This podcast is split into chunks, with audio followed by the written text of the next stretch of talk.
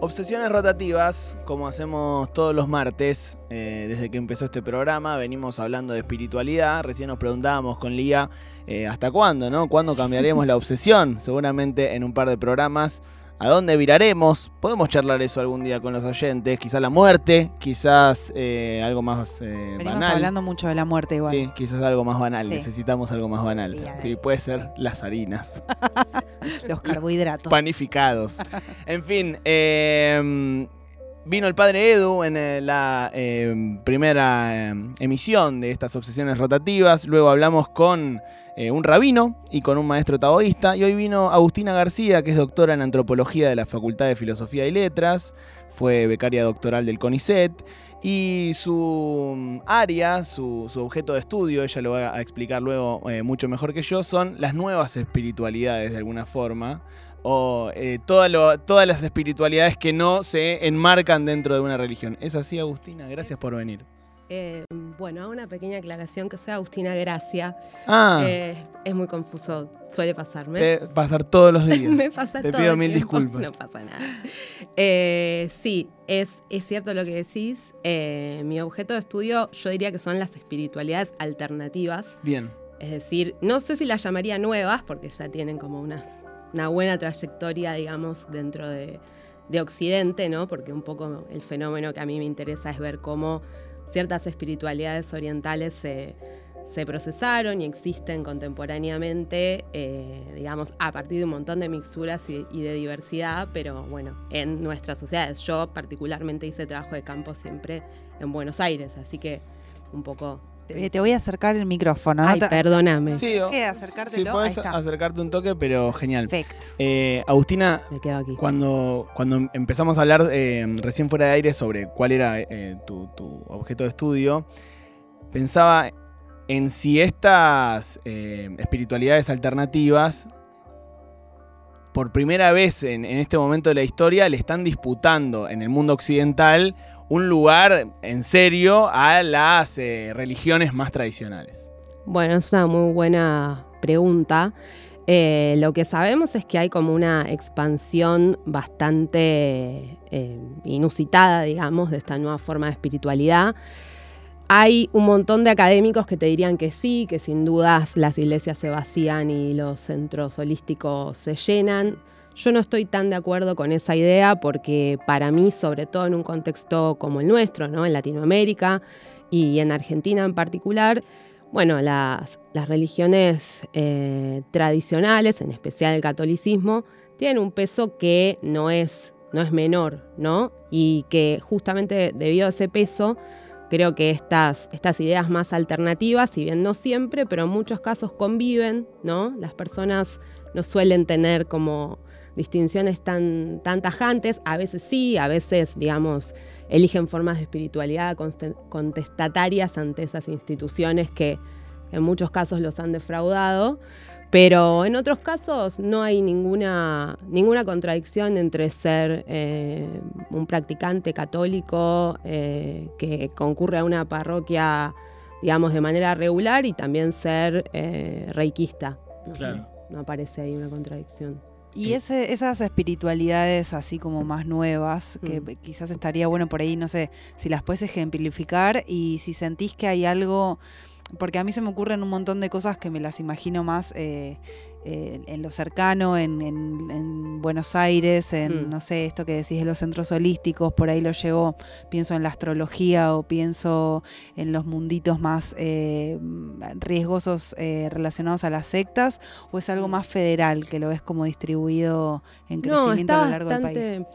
Perdón, está bastante distribuido y quizás lo más novedoso que podemos decir de, la última década para acá, ¿no? Antes estas, estas formas de espiritualidad estaban como muy asociadas con las clases medias e incluso con, con, sectores más de élite y lo que notamos últimamente, los que nos dedicamos al estudio de estos fenómenos, es que han desembarcado, digamos, en los sectores populares, eh, obviamente con ciertas modificaciones, con reapropiaciones, pero que no es, no es un tema ajeno, digamos, a, a estos, a estos espacios.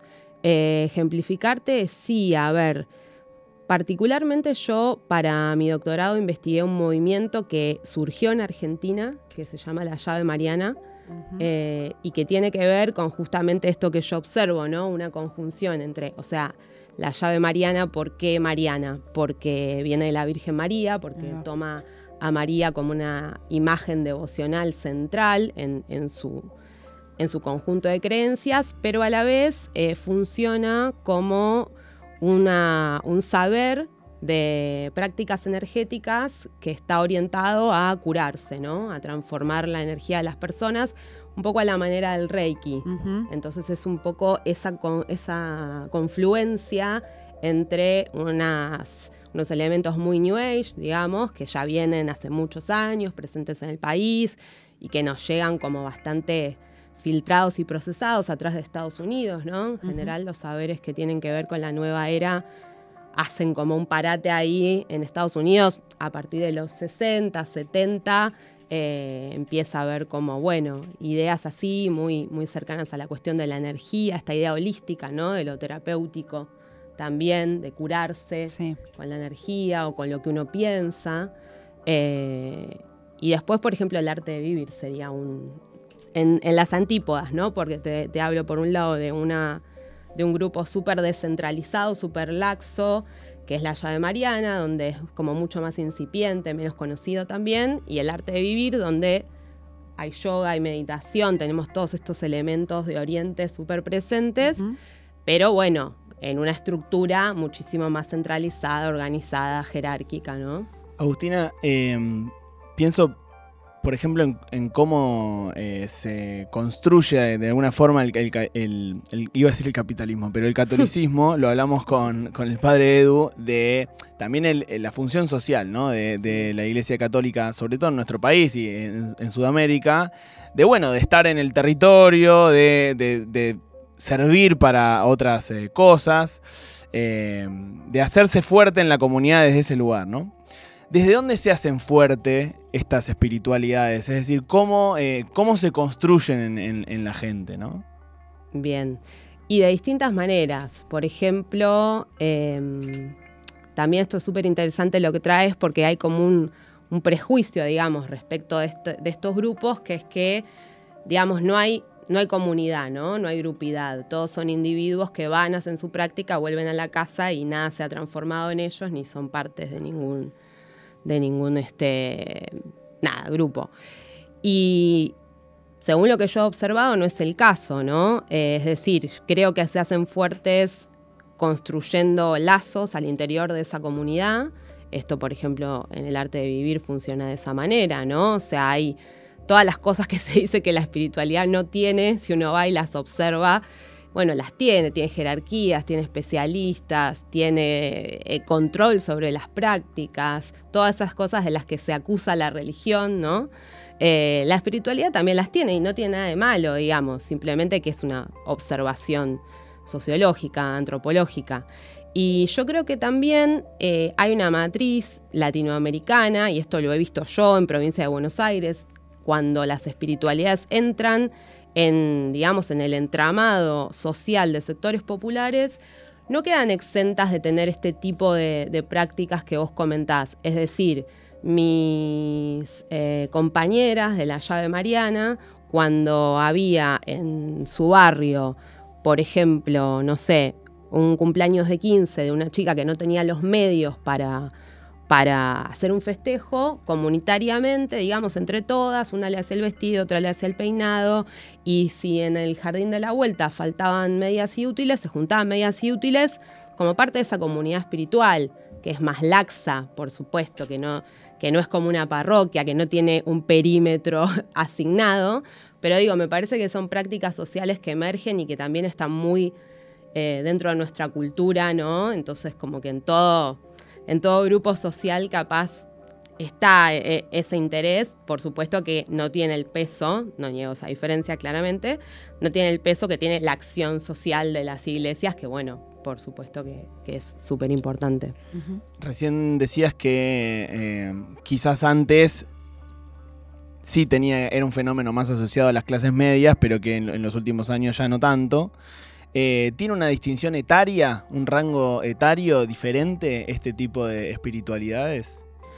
Eh, ¿Qué decirte? Sí, o sea, depende mucho de, de, qué tipo de grupo estemos hablando. Por ejemplo, en el caso de la llave mariana, donde tenemos una, una figura central como la Virgen María, te diría que el target son mujeres de más de 50 años. Eh, no es el caso, el, el, tema de las mujeres sí, de hecho, bueno, hay todo una, como un cruce ahí con el género y la espiritualidad que es súper interesante y que, y que también lo he podido estudiar. Eh, mujeres sí, en la mayoría de los casos, tanto en religión como espiritualidad alternativa, vas a encontrar una inmensa mayoría de mujeres. Eh, y después de edades, por ejemplo, si volvemos al ejemplo del arte de vivir, hay mucha más gente joven también, ¿no? Pero, digo, depende mucho de, de cada grupo. ¿Podemos hablar de, esa distinción de género? ¿De, por qué es, tan marcada? Uf, esa es una gran pregunta. Yo me voy a atrever a darte una respuesta en cuanto a la espiritualidad alternativa, que es lo que más conozco y en lo que más he pensado.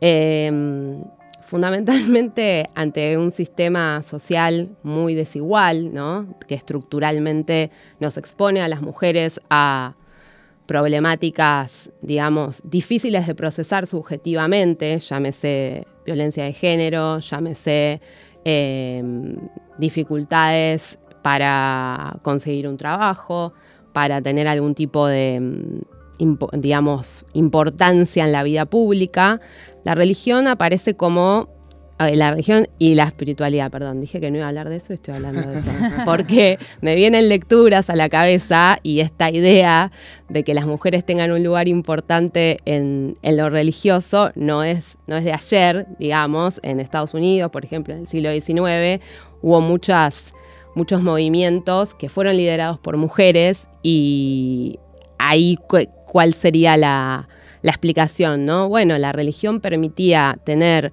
eh, una visibilidad, eh, ocupar un espacio público y un espacio de liderazgo que era impensable en otros aspectos de la vida. Incluso mm, algunas sufragistas aprovechaban sus, este, sus prédicas ante sus fieles para invitarlas ¿no? a, a, movilizar hacia la obtención de sus derechos. Entonces, bueno, ahí un poco es un poco de historia y en el caso de, de las espiritualidades alternativas, realmente hay eh, en las trayectorias que yo he visto, que yo he analizado, eh, hay un cambio muy importante en estas trayectorias cuando las mujeres dan ese paso hacia formar parte de circuitos espirituales en el sentido de los efectos prácticos que esto tiene en sus vidas, ¿no? Mujeres, y estoy hablando de mujeres de sectores populares en este caso, que es lo que yo más investigué.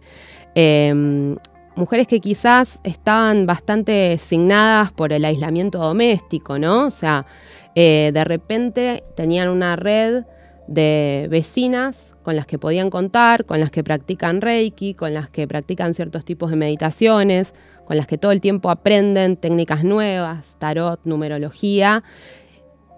Eso es transformador para sus vidas, digo, más allá de que he tenido que discutir mucho esto en congresos y en distintos contextos, porque desde el feminismo hay muchas de estas cosas que no caen bien, ¿no? Que no es el modo correcto en el que se tendrían que empoderar las mujeres, pero sin embargo resulta empoderante. Sí. Digo, si vemos a mujeres que, por ejemplo, no manejaban y empezaron a meditar con la llave mariana y sienten confianza en sí mismas, que no sentían antes y manejan. Uh -huh. Y bueno, ahí hay un efecto, ahí hay un, hay un dato que no podemos, no podemos obviar, ¿no? Como bueno, cientistas. Ahí está un poco lo que hablábamos antes de la comparación con la iglesia, quizás, ¿no? Como la, el estar en territorio, lo, los cambios reales, digo, de la, de la, vida de esas personas. Totalmente. Este, se, se, anclan ahí. Estamos hablando con Agustina Gracia, ahí lo dije bien, Gracias. que es doctora en antropología por la Facultad de Filosofía y Letras, eh, en estas obsesiones rotativas, por si recién te enganchás en la 93.7.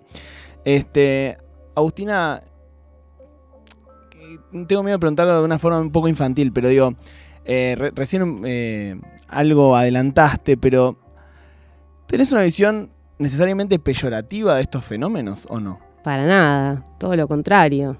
Eh, es decir, tengo un posicionamiento político, hay cosas que me gustan, cosas que no me gustan, ideas que me parecen bien, ideas que me parecen mal, Pero bueno, un poco la antropología invita a, abrazar la diversidad, a mirar el mundo desde muchos lados diferentes y hasta te diría que es un poco en lo personal mi, este, mi espíritu contestatario que me lleva a decir, bueno, ¿por qué, ¿por qué no la llave mariana? ¿no? ¿Por qué esto es algo que, de lo que nos tenemos que reír o que no es válido o que no es genuino?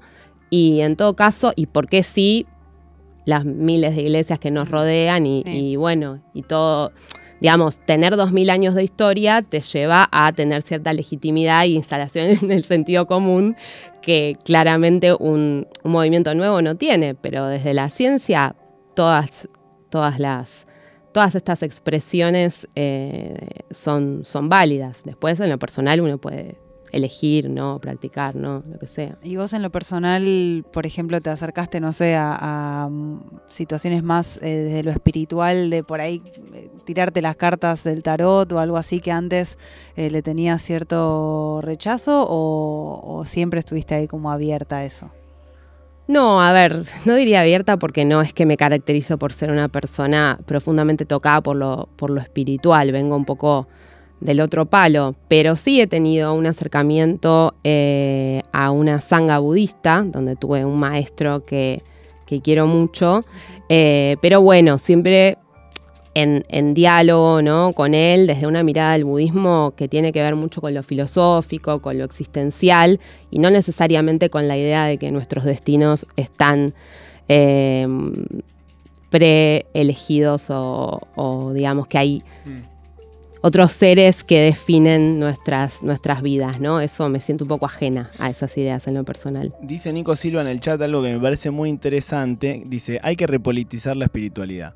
Y a mí me lleva a pensar en una historia que me contaba mi viejo, de mi papá iba mucho al, sur a, a laburar con un cura italiano que laburaba con mapuches. Y siempre me contaba la misma anécdota, que es que el cura, a veces en la misa, decía, por ejemplo, y como dijo San Pedro, no hay que robarle la leña al vecino. Es decir, que el cura metía en palabras de San Pedro normas que eran importantes para esa comunidad, ¿no?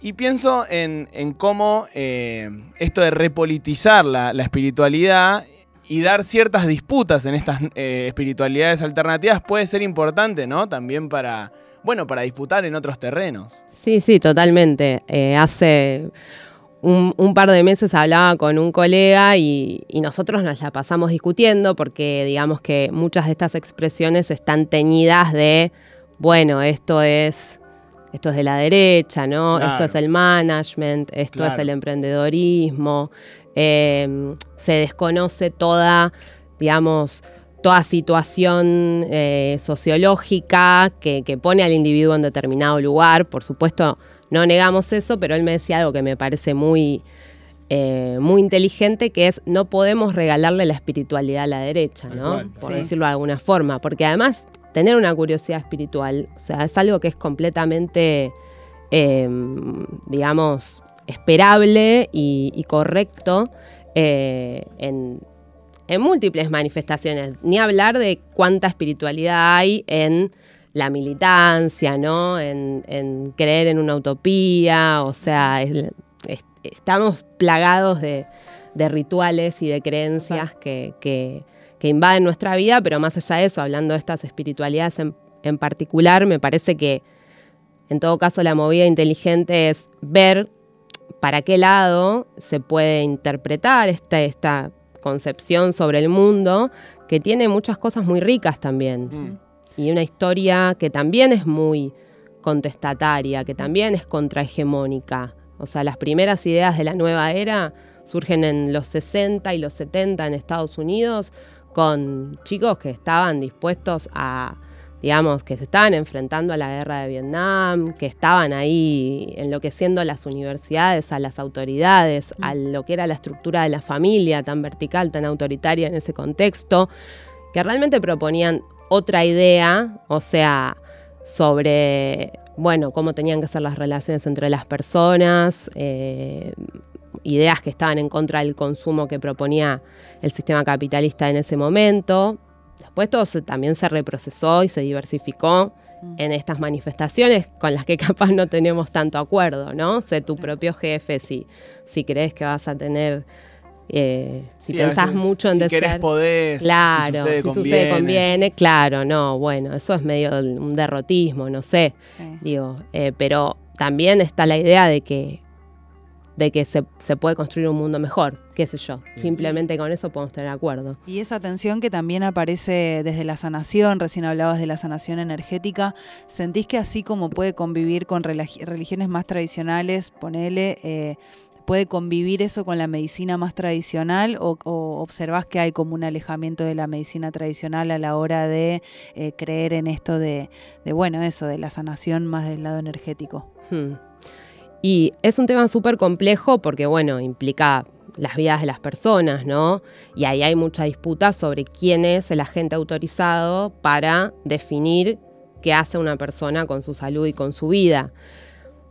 Por lo que yo he visto, la verdad es que la inmensa mayoría de las prácticas alternativas no invitan a, a sus practicantes a abandonar la biomedicina así como así, ni nadie lo hace tan livianamente, ¿no? En nuestro país también hay como una, como una historia higienista muy importante, Sí. la salud pública tiene un espacio eh, súper legítimo y súper importante, entonces no, no vamos tanto por ahí. Eh, de hecho, bueno, las nuevas preocupaciones que surgieron en torno al COVID y los movimientos antivacunas y todo esto, eh, tienen mucha más presencia en otros países. En Argentina es un movimiento muy marginal. O sea, puede ser que exista. Y bueno, ahí está la tensión muy, muy evidente, ¿no? Eh, depende mucho de cada caso, pero para mí hay una gran convivencia. De hecho, hay muchos hospitales que han incorporado el Reiki, por ejemplo, entre parte de su, Sí. de su cartera de terapias.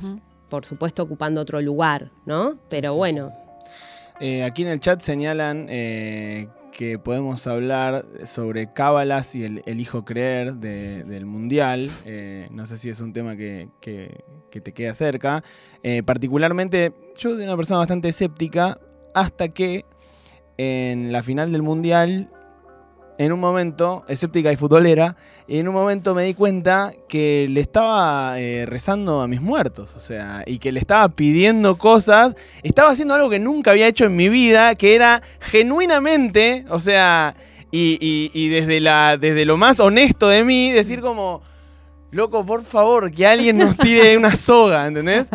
Eh, Abuela, hace algo. Sí, sí, ¿Sentís que, que hubo una exacerbación de lo espiritual en- durante la Copa del Mundo? Sí, y de la creencia y de, y de la cábala y de la mufa y de todas esas cosas que están presentes en la cultura popular. Pero me parece que primero está buenísimo porque es un poco de nuestra religión, ¿no? Es, es decir, se siente, veía hoy las imágenes de, de Messi saliendo de un restaurante y la, la desesperación de la gente por tocarlo Sí. Sí. que, que no me gusta, que me pone mal, porque siento que sí. le, pueden- le- le pueden hacer daño. Pero por otro lado, es, hay una, en el catolicismo la proximidad con el santo es algo que es, que es eh, histórico, ¿no? O sea, hay algo de esa santidad que a uno, por esa contigüidad, le queda, se le pasa. El santo te, te santifica. Si vos estás enfermo, si te toca donde vos estás enfermo, te cura. Digo, la necesidad de tocarlo tiene que ver con eso, con llevarse un pedacito de su, de su ser. Eh, me parece que, que en eso nos puso como muy, muy espirituales y también en cuanto a la cábala, la mufa y todo eso, eh, son situaciones sobre las que no tenemos control y tienen una importancia enorme para nosotros. Entonces el ritual un poco tiene que ver con domesticar todas esas cosas que no podemos controlar. Y bueno, es hacer una pequeña modificación en un entorno cercano eh, y, y pensar que, que bueno, que, que- que podemos torcer el destino a nuestro favor a partir de esos pequeños gestos, ¿no? Para ir cerrando, me gustaría charlar de, de la mitología nacional y popular, de alguna forma. Va, lo que yo considero que es la mitología nacional y popular, que son, por ejemplo, el gauchito Gil, San La Muerte. Mm, Figuras que tienen que ver en, en sus orígenes, entiendo, con el litoral argentino mm. y que en los últimos 20 años llegaron a, eh, a- a la capital, ¿no? Y que de alguna forma se mezclan en muchos lugares con cosas orientales, ¿no? Como que conviven de alguna forma, ¿no? Este, se está construyendo una especie de multirrelato espiritual en donde algo del litoral convive con eh, filosofía china y hindú o algo así, ¿no? Sí, hay algo ahí como eh, profundamente mixturado, eh, que, que es que es súper interesante, un poco también nos pinta, ¿no? De, de cómo somos.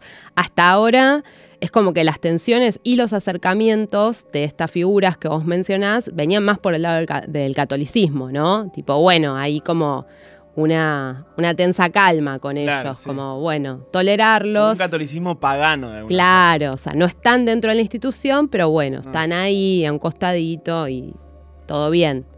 Eh, ahora, en la combinación con la, más lo, lo alternativo o lo New Age, ahí hay como muchas combinaciones posibles, pero me, me parece que en muchos casos no hay tanta apertura como uno pensaría, ¿no? Hay algo de, también de lo espiritual, de lo, de lo alternativo, que no se mezcla con todo, digamos. En muchos casos puede ser que no, que no, este, que no se ha visto con tanto agrado, de acuerdo a lo que estuve viendo a, a partir de mi trabajo de campo.